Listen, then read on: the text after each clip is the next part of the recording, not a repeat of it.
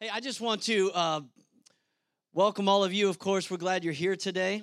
For all of you that are sitting on your porch and you're here involuntarily, we're glad you live here. Uh, I want to mention a couple people that we're especially thankful for coming out today. The York County Regional Police Department Mounted Unit is here. Yeah. Lieutenant Zek is here, and uh, the horses, Bishop and Judge. Yeah. One of their volunteers, Heather, is here, and a staff member, Lisa Jones. Welcome. Thank you for coming to be a part of our Hometown Heroes celebration. We also want to welcome the York County Sheriff's Office, uh, Christy, their paralegal, and Deputy Banks, who's also retired United States Marine Corps and a minister. Yeah. Welcome today. So glad to have you here. Also, want to welcome the York County Hazmat 6791A. Jim Fry, the hazmat technician, is here as well as Chris Bearscove. Thank you guys. And many others, I'm sure, that I don't have listed in front of me. So many, even in this local community, that serve as volunteer firefighters. And uh, we're just so grateful for your service to this community, to the surrounding communities. And so we wanted to take today, right here on this Labor Day weekend, to just uh, give you honor. The word says, give honor to whom honor is due. And so we're, we're thankful for our first responders. Amen, church? Amen. Today, what we're going to do here for the next few moments is we're going to get into the word of god and we're going to actually go to 1 timothy chapter 6 if you have a bible you can go there. If you don't on the lyric sheets that we're giving you for worship some of the scriptures we'll be reading are also on there. So you can look at those verses. And uh, as we're getting the bible out getting ready for that i want to read a prayer today it's not our tradition to read liturgical prayers, but I thought this was a beautiful prayer, and it's written specifically for first responders. So I want to pray this in first person. If you're a first responder today, uh, just let these words be your prayer, and then we'll get into the word. O God, who shrank not from danger, but willingly entered the chaos of our world Walk with me now as I enter the hard moments of others.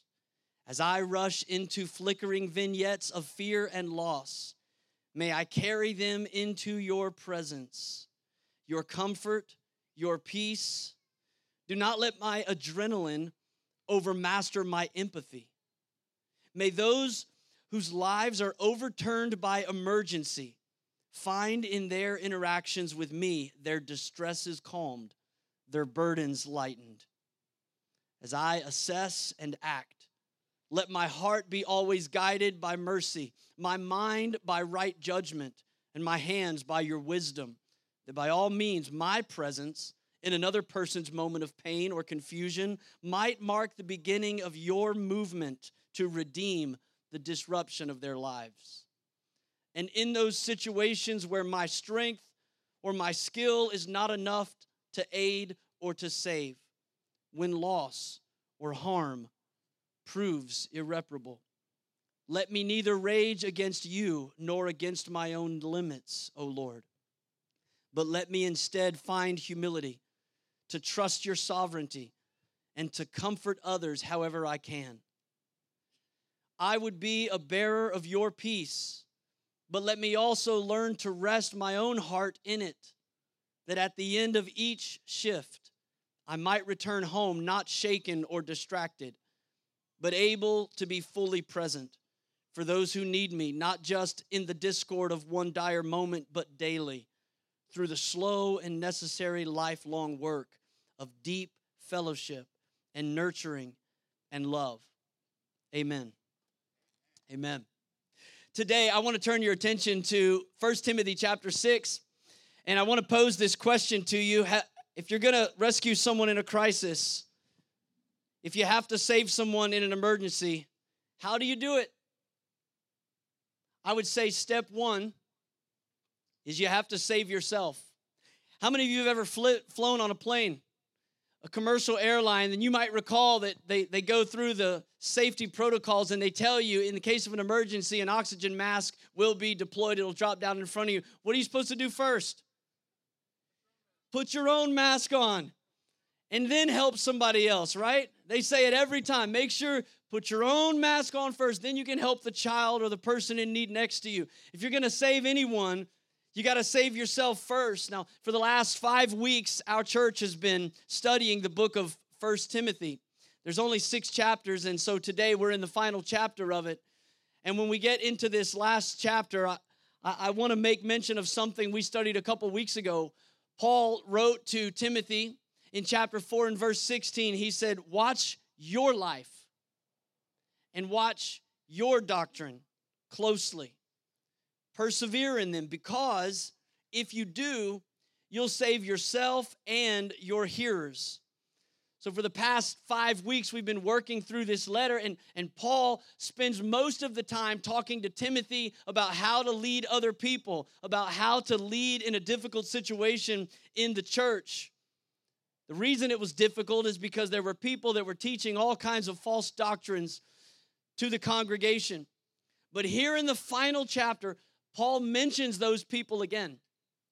But instead of focusing on what they were teaching and on what they were saying that was causing confusion, what Paul does is he focuses on the fruit of their words and their works.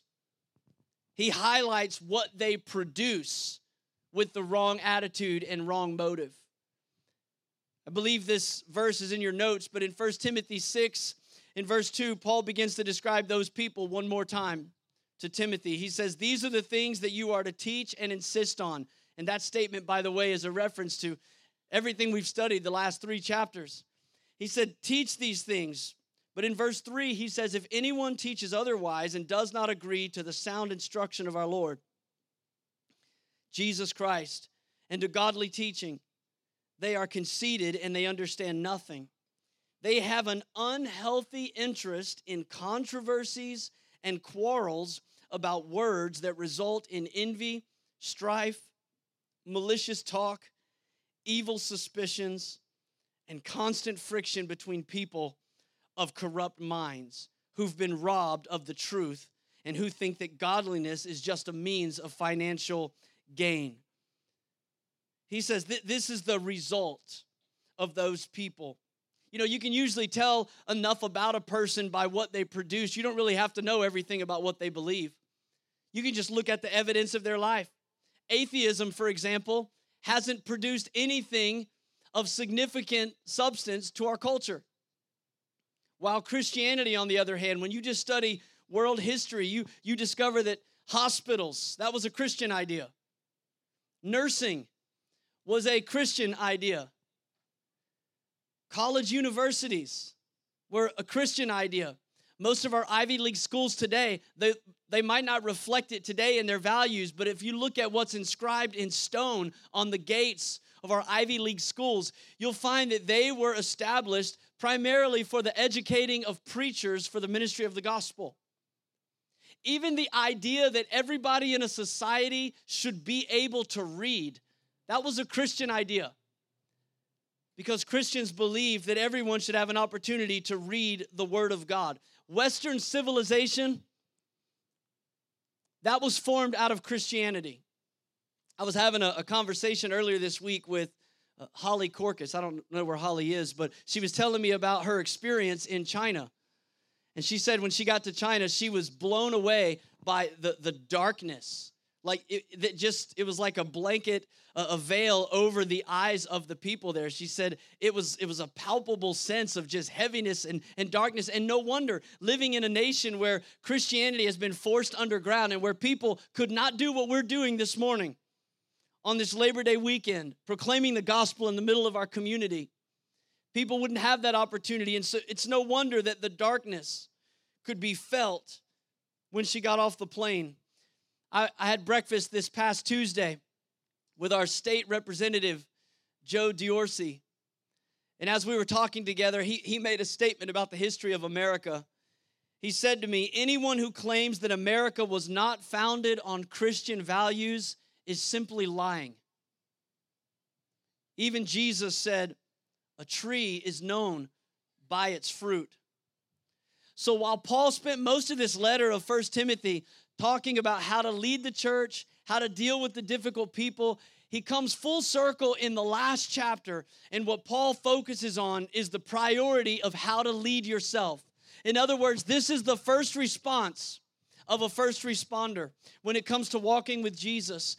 Paul gives Timothy four keys to succeed as a man of God. And so, what I want to do in the next few moments, I want to give you these four keys that you can succeed as a man of God, as a woman of God, as a child of God.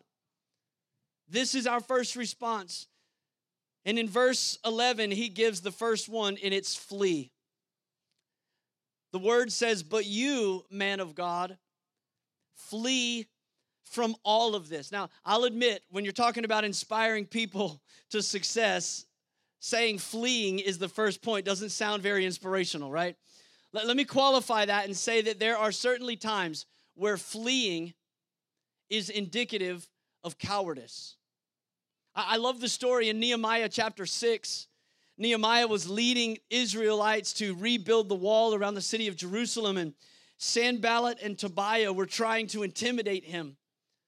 And he's working on the wall, and then a prophet comes to Nehemiah and he says, Nehemiah, let's go into the temple. Let's flee to the temple and hide because these men want to kill you. And I love Nehemiah's response in chapter 6 and verse 11. He says, Should I be the kind of man to flee? I will not go. I love that verse. He said, Forget you, buddy. I will not go. He says in the next couple verses, I realized that they had paid that prophet to come and counsel me to run away to intimidate me. When I think of first responders, I don't think of people that run from danger. I think about people that run into danger. But I want you to know there are times when fleeing is the mark of wisdom and the means of victory. If you look at the story in Joseph 30, uh, Genesis 39, Joseph was in the home of his master Potiphar, and many of you know the story. Potiphar's wife desired to have a relationship with Joseph, an inappropriate relationship. And one day she grabs him by the, the coat and she says, Come to bed with me. Joseph realizes in that moment that not only would this be a, a dishonorable thing to do towards his master, but also dishonorable to the Lord. And the Bible says he fled from that situation. He left his coat in her hand and ran away. I love the story in 1 Samuel of David when King Saul tried to kill him. Now, David was a mighty warrior. David could have probably in that moment risen up and overpowered King Saul and taken the throne, but he knew this was not the time to fight and it wasn't his battle to fight. And so David fled in that moment he fled from Saul. If you're going to be a, a man or a woman of God, sometimes there are things you have to flee from. You have to separate yourself from people who are focused on fruitless conversations. And so Paul tells Timothy here, he says, you, you're, you're not literally to run from anyone. What he's saying is, I want you to separate yourself. That's what the Greek word that we have as flee here means. It means separate yourself from the sins of others, from false teachers. I love Paul's words in Romans 16, verse 9. He said, I want you to be wise about what is good and innocent of evil. So he says, Timothy, if, if you're going to fight the good fight of faith, you've got to guard what's been entrusted you. Step one is this you've got to flee from evil. The second thing is this follow. Number two, follow. Verse 2 goes on to, or verse 11 says, But you, man of God, flee from all this and pursue righteousness, godliness, faith, love, endurance, and gentleness. That, that word for pursue or follow means to hotly pursue, to run swiftly after, to seek eagerly and earnestly. It's the idea of going after something until you get it. It's the idea of saying, I'm going to pursue this and I'm not going to quit until I reach the goal. And according to Paul, there were six things here that he said, Timothy, you got to go after these things. You got to hotly pursue righteousness and godliness and faith and love and endurance and gentleness. Listen, a life that honors God is an honorable life. You want to live an honorable life? Live a life that honors God. And so, the point that I'm trying to make and that Paul was making is listen,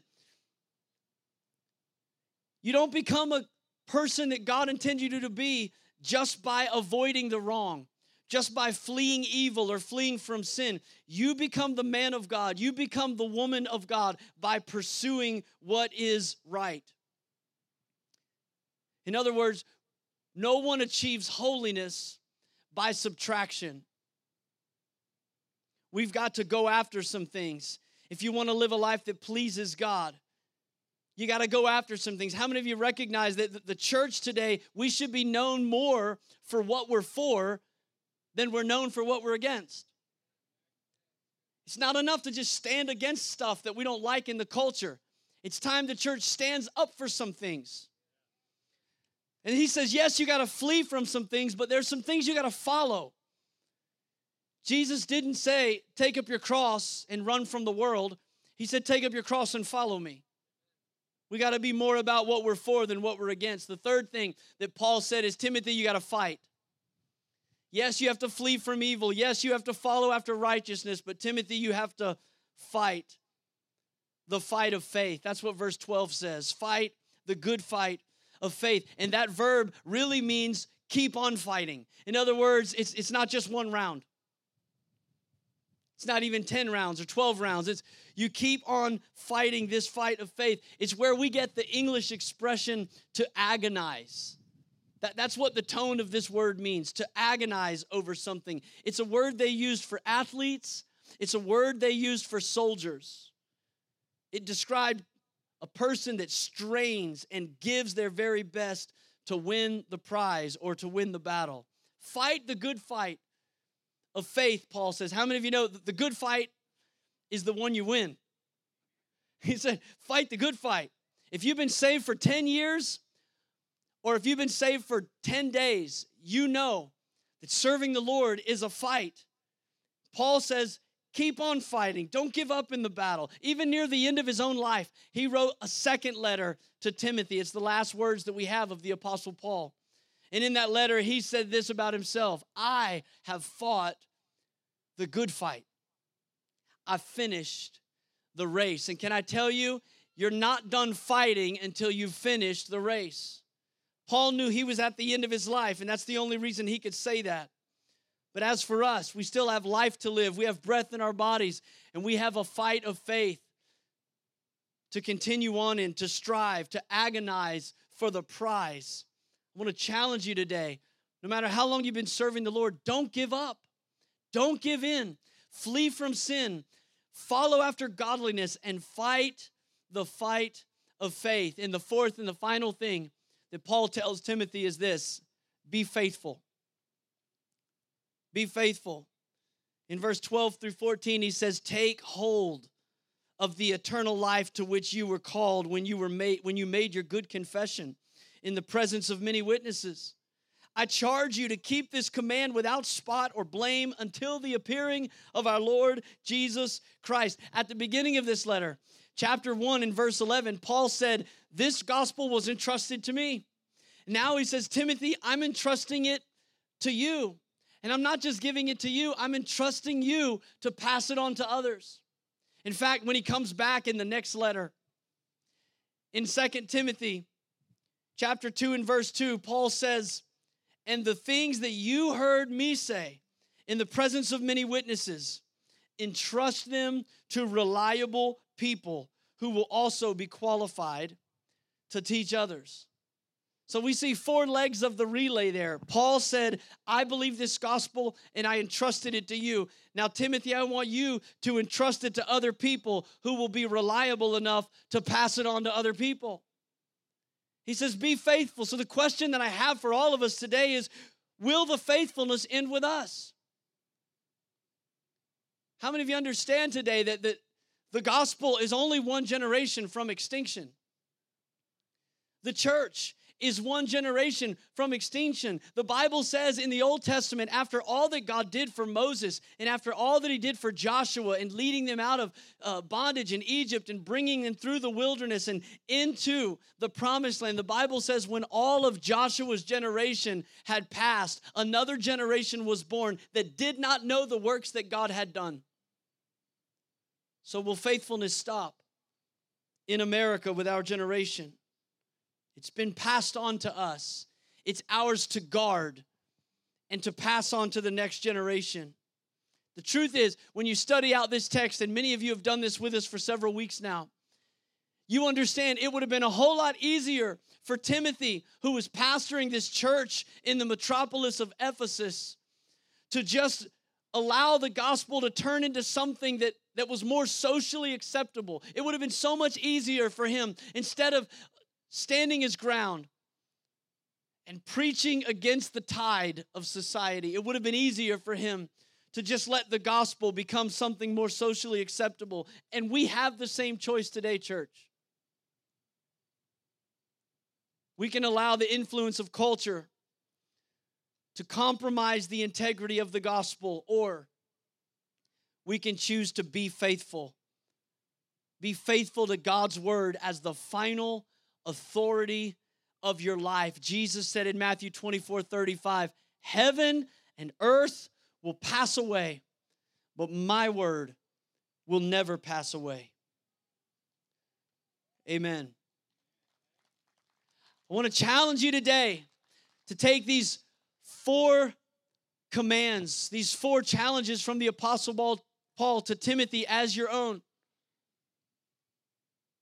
command to flee from evil, to follow godliness, to continue to fight the good fight of faith, and to be faithful to the truth. Be a man of God, be a woman of God, young and old alike.